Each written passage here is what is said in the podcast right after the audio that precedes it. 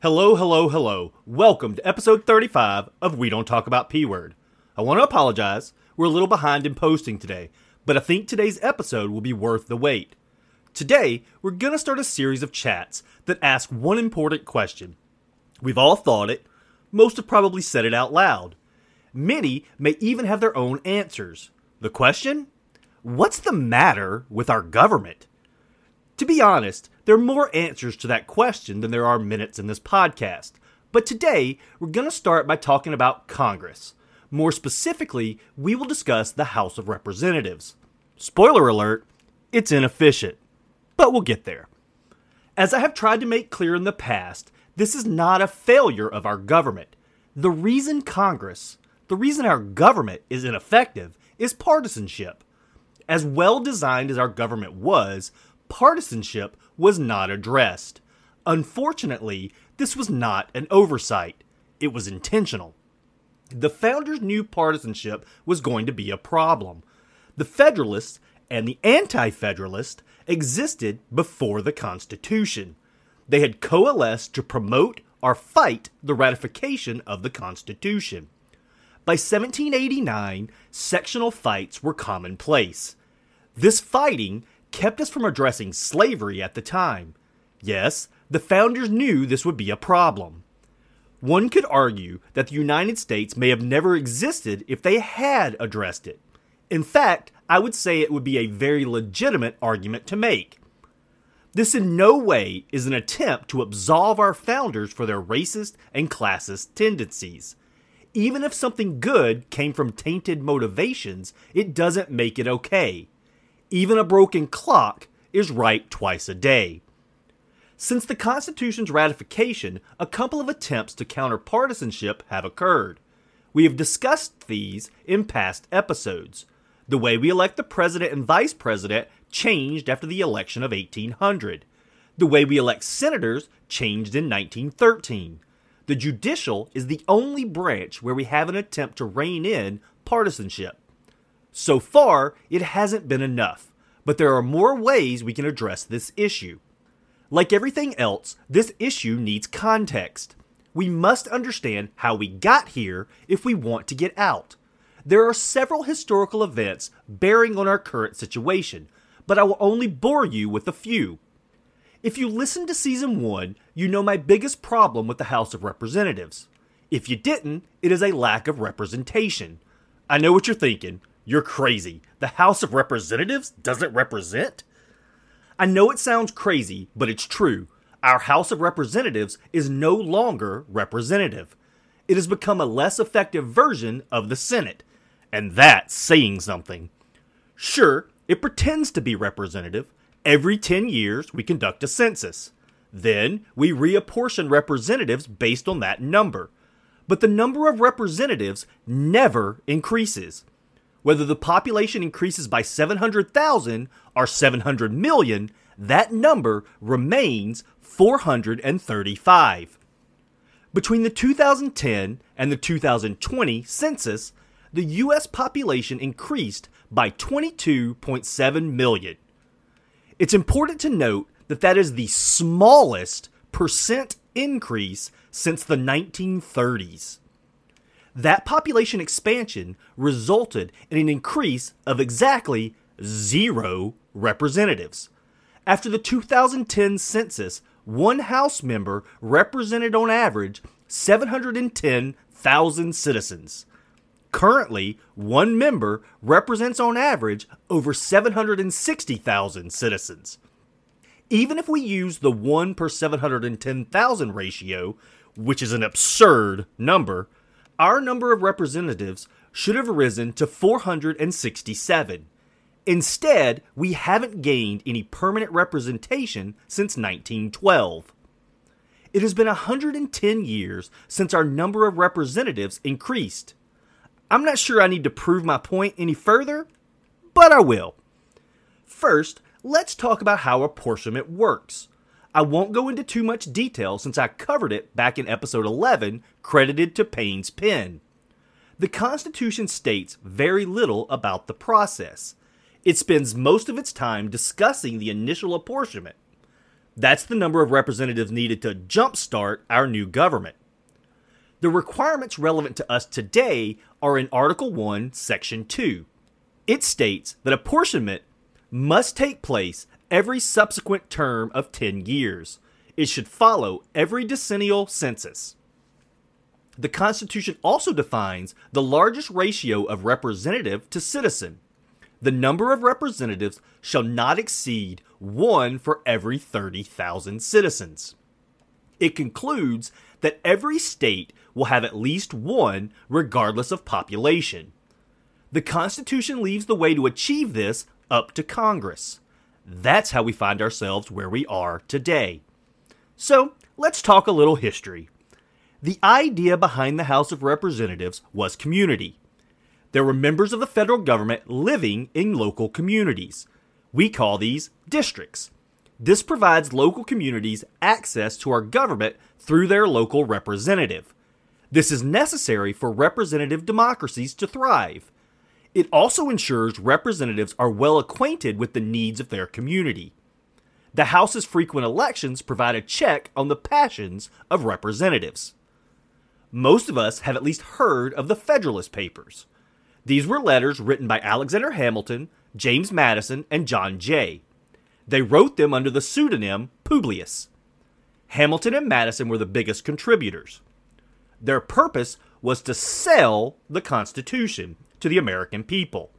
What many don't know is that the Anti Federalists also wrote letters. Many of the letters from Publius address the assertions of these Anti Federalist papers. In Federalist number 57, Madison addressed the purpose of the House. The Anti Federalists claimed that the House would attract unscrupulous types. They would weaken the democratic nature of the House. Madison wrote, The electors are to be the great body of the people of the United States, the same who exercise the right of electing the legislature of the state. They enshrine two aspects in the Constitution to achieve this. Representatives would be subject to frequent elections, and the House would grow with the population. In the early Republic, only the members of the House were directly elected by the people. The President was, and still is, through electors, and the Senate was chosen by state legislators. The Anti Federalists were not convinced that members would increase as the population grew.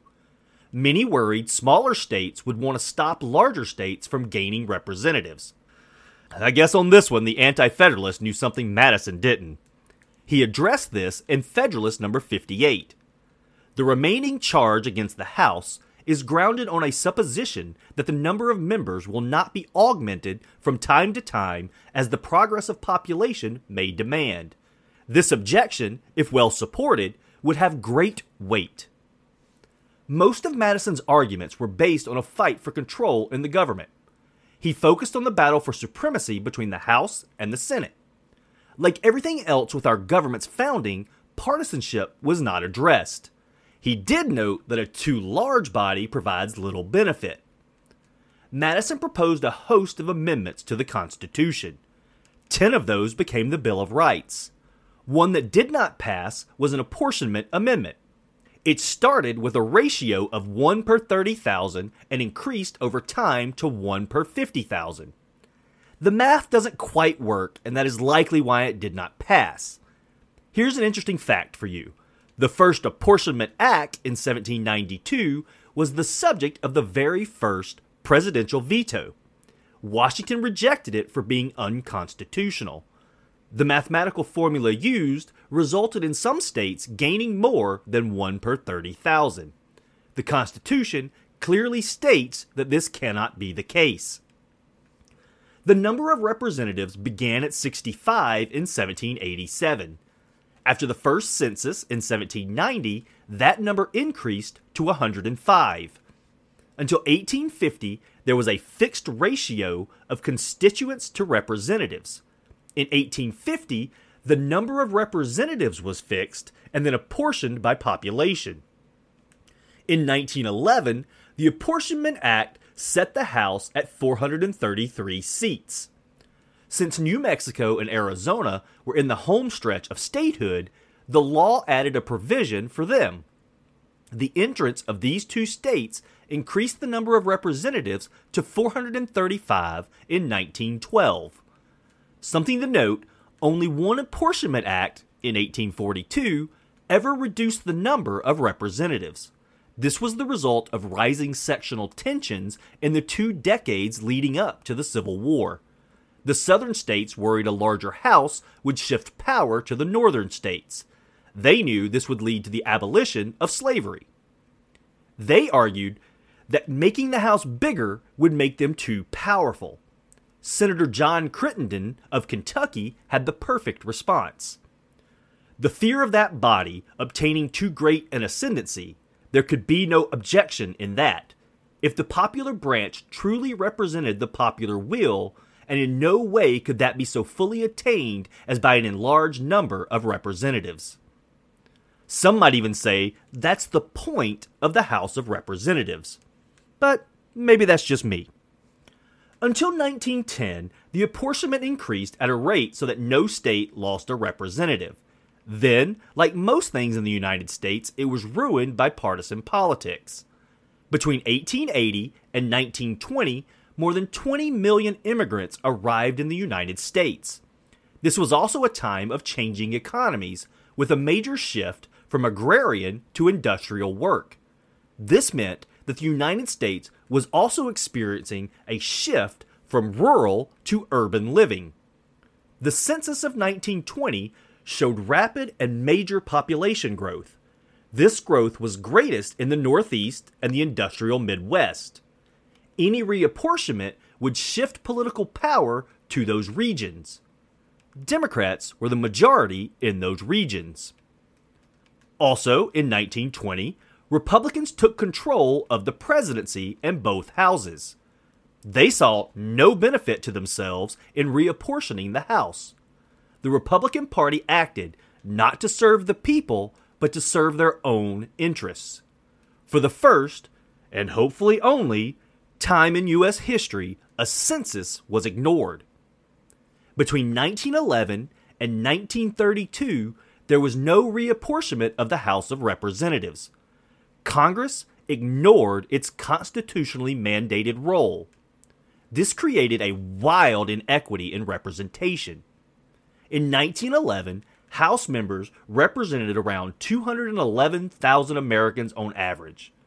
During that time, some areas, like Detroit, Michigan, had their populations explode.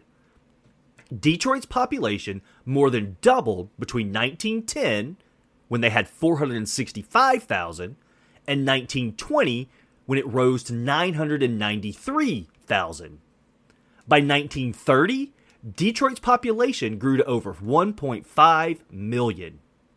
Those 1.5 million Americans were represented by only two representatives. Apportionment wasn't forgotten during that time, it was hotly debated.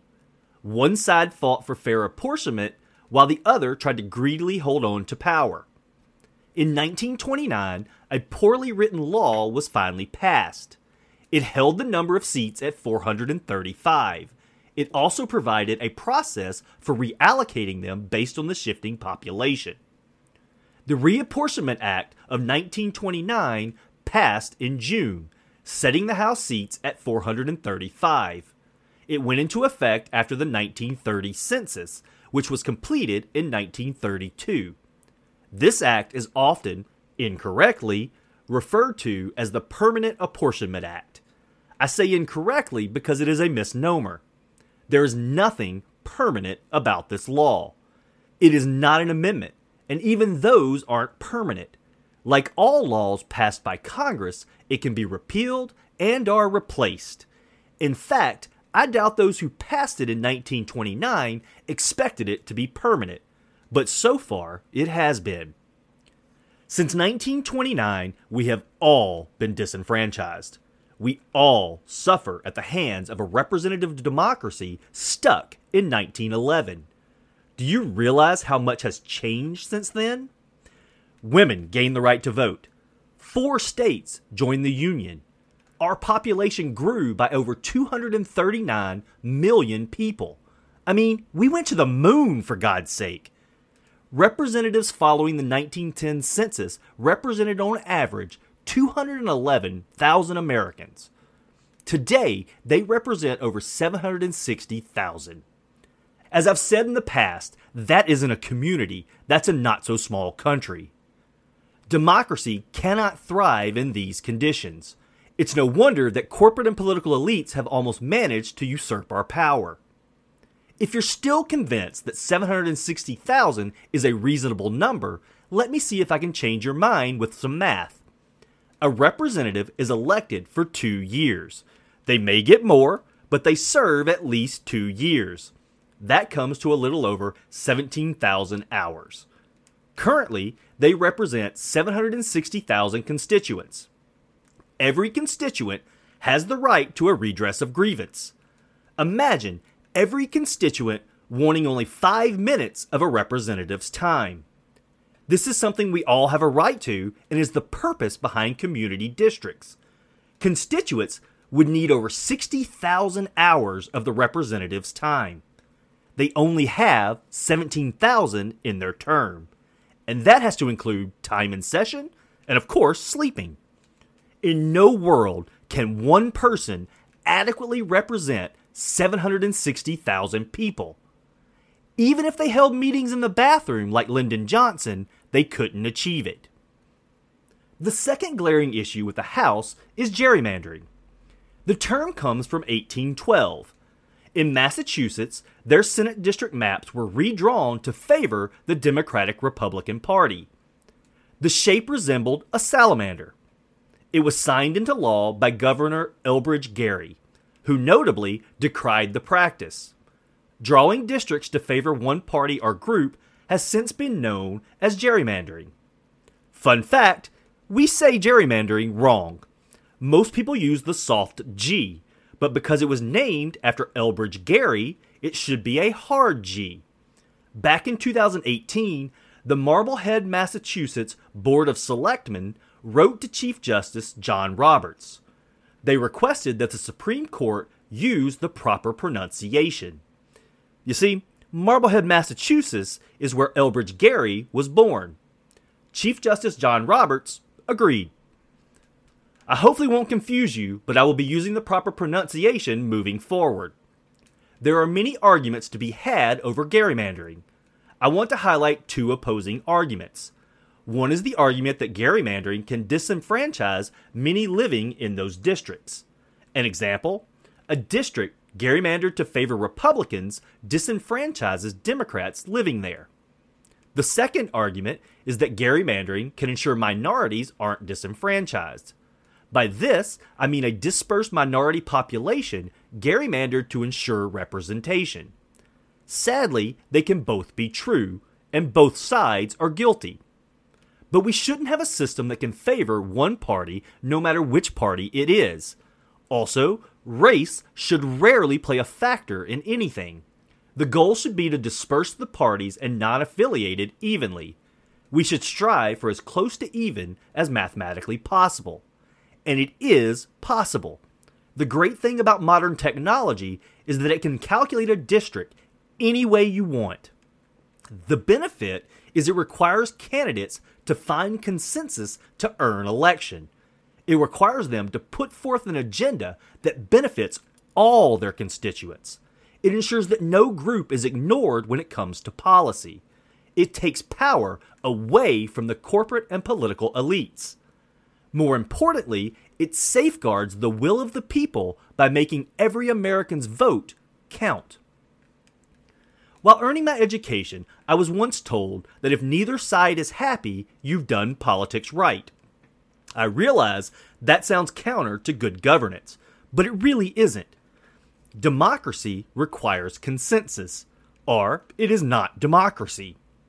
In a nation split between two opposing parties, and even more special interest, if we're being honest, finding consensus requires compromise. Compromise usually means neither side is happy. Remember, despite our right to pursue our happiness, it is not the government's job to make us happy.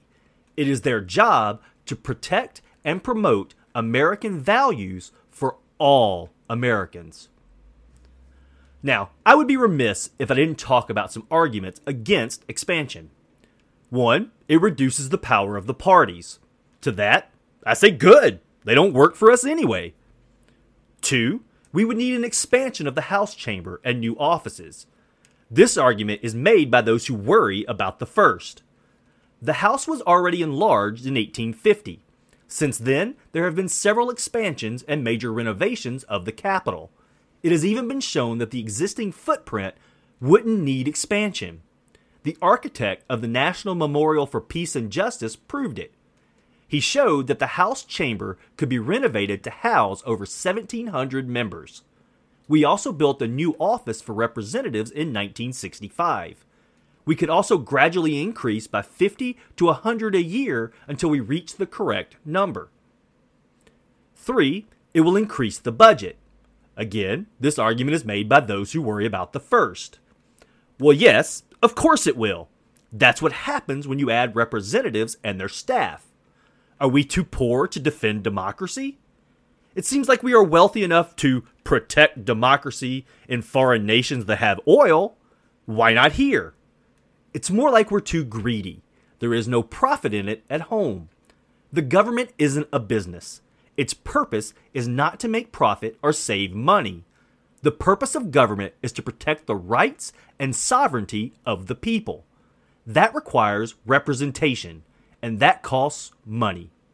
Our government must spend what is necessary to ensure American values are protected. A nation as wealthy as the United States cannot, must not put money over democracy. Tax the wealthy and corporations to pay for it. They have taken advantage of our democracy for too long. It's time they supported it. And the fourth argument is if we increase the number, we will be unable to get anything done.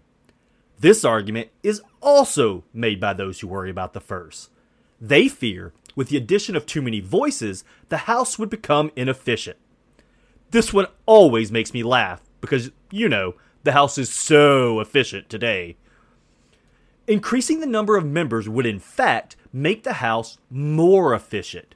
As the population grows and spreads, the people's needs change. With a larger House, committees could be expanded, subcommittees could be expanded. This would make them more representative of the nation. More business could be conducted in these committees they would be able to reach a greater consensus because of the greater number on the committee. Once a bill with a strong consensus was reached in committee, it wouldn't need as long on the floor. Most arguments would have occurred in committee. Amendments would have covered most issues. Fringe amendments would be ignored. More members mean more attention to detail is possible. These arguments are simply a diversion tactic.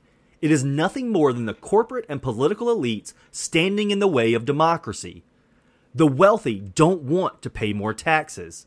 The political elites don't want to lose their power. Both want the people's power.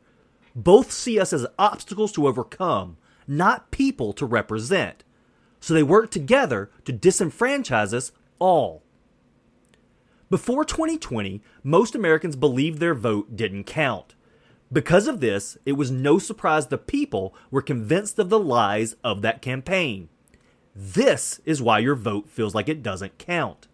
It has nothing to do with stolen elections.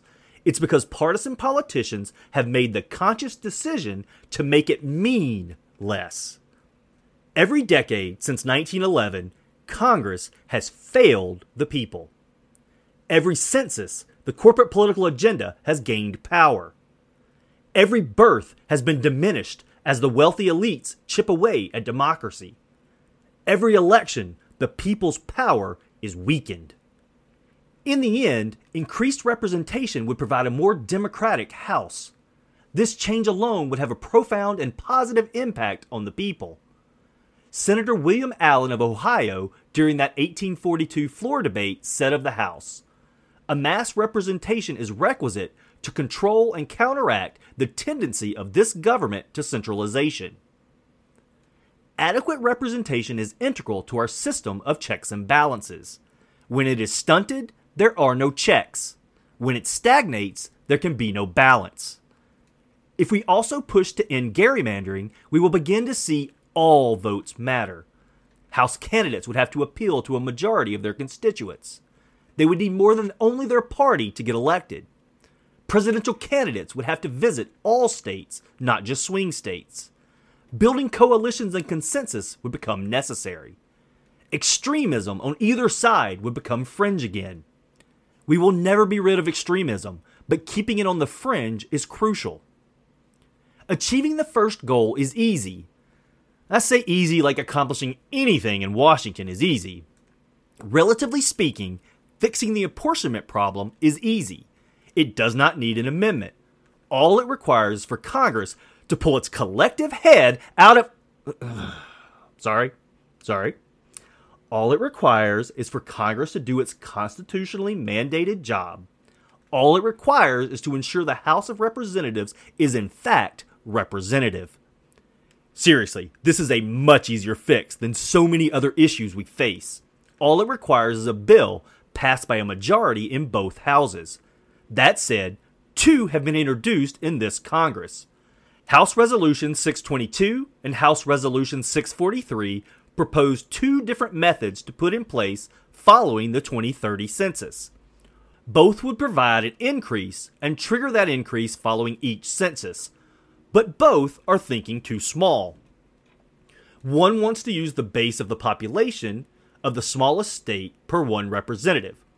Currently, Wyoming is the smallest state by population, with 581,000 residents. My view, that is too much for one representative. I don't know the perfect ratio, but that's not it. If I were to make a wild guess, I would think the number would be around 250,000. The second wants to ensure a state doesn't lose a representative even if its population falls. Admittedly, the wording of that bill is a bit confusing, but if I'm reading it correctly, it allows for too much member bloat. Representation must be based on population. It must ebb and flow with the people. Losing representation is as necessary as increasing the number of members. We cannot allow states representation that they don't have the population to support. This is contrary to the ideal of one person, one vote. It is contrary to democracy. Representation must be uniformly applied. But we must not let the perfect be the enemy of the good. A change must happen, and I would take either resolution over what we have now. Between the two, I would choose the one that uses the smallest state as a base. In 10 years, if Congress does its job, it could change anyway. In practice, it's like any other law and could be changed sooner. The lack of representation is a threat to the people's power. It is a threat to American democracy. For a democratic republic to succeed, for a democratic republic to remain democratic, representation must be communal. In a republic, democracy is protected by the representatives of the people. As the ratio of people to representatives grows, democracy stumbles. As the divide grows wider, the people's power grows weaker. It leaves fewer representatives standing in the way of unscrupulous and enterprising people. This makes it easier to remove the people from the equation. This makes it easier to usurp our power. There are only three reasons for stunting the growth of the House of Representatives Congress is either incompetent, lazy, or actively seeking to usurp the people's power. I think it's a lot of the last one with a sprinkle of the first two. Until we come together and force a political reset, it will remain politics as usual. Eventually, our republic will cease to exist. This is on us. We can fix it. The question is, will we? Pointless culture wars, blindly following political parties, making excuses for corporate greed. This gets us nowhere. But as one voice, we can make a difference. We, the people, are the power. Thank you for joining me on episode 35 of We Don't Talk About P Word. Next week, we will continue to ask the question what's the matter with our government? I hope you'll join me as we cast our gaze on the Senate. Please head over to www.talkpword.com and subscribe to be reminded when new episodes drop. You can also like, follow, and share on X and Facebook to stay informed about new episodes. Any questions or comments can be directed to talkpword at gmail.com. Until next time, qui custodiet ipsos custodes. Populus facere.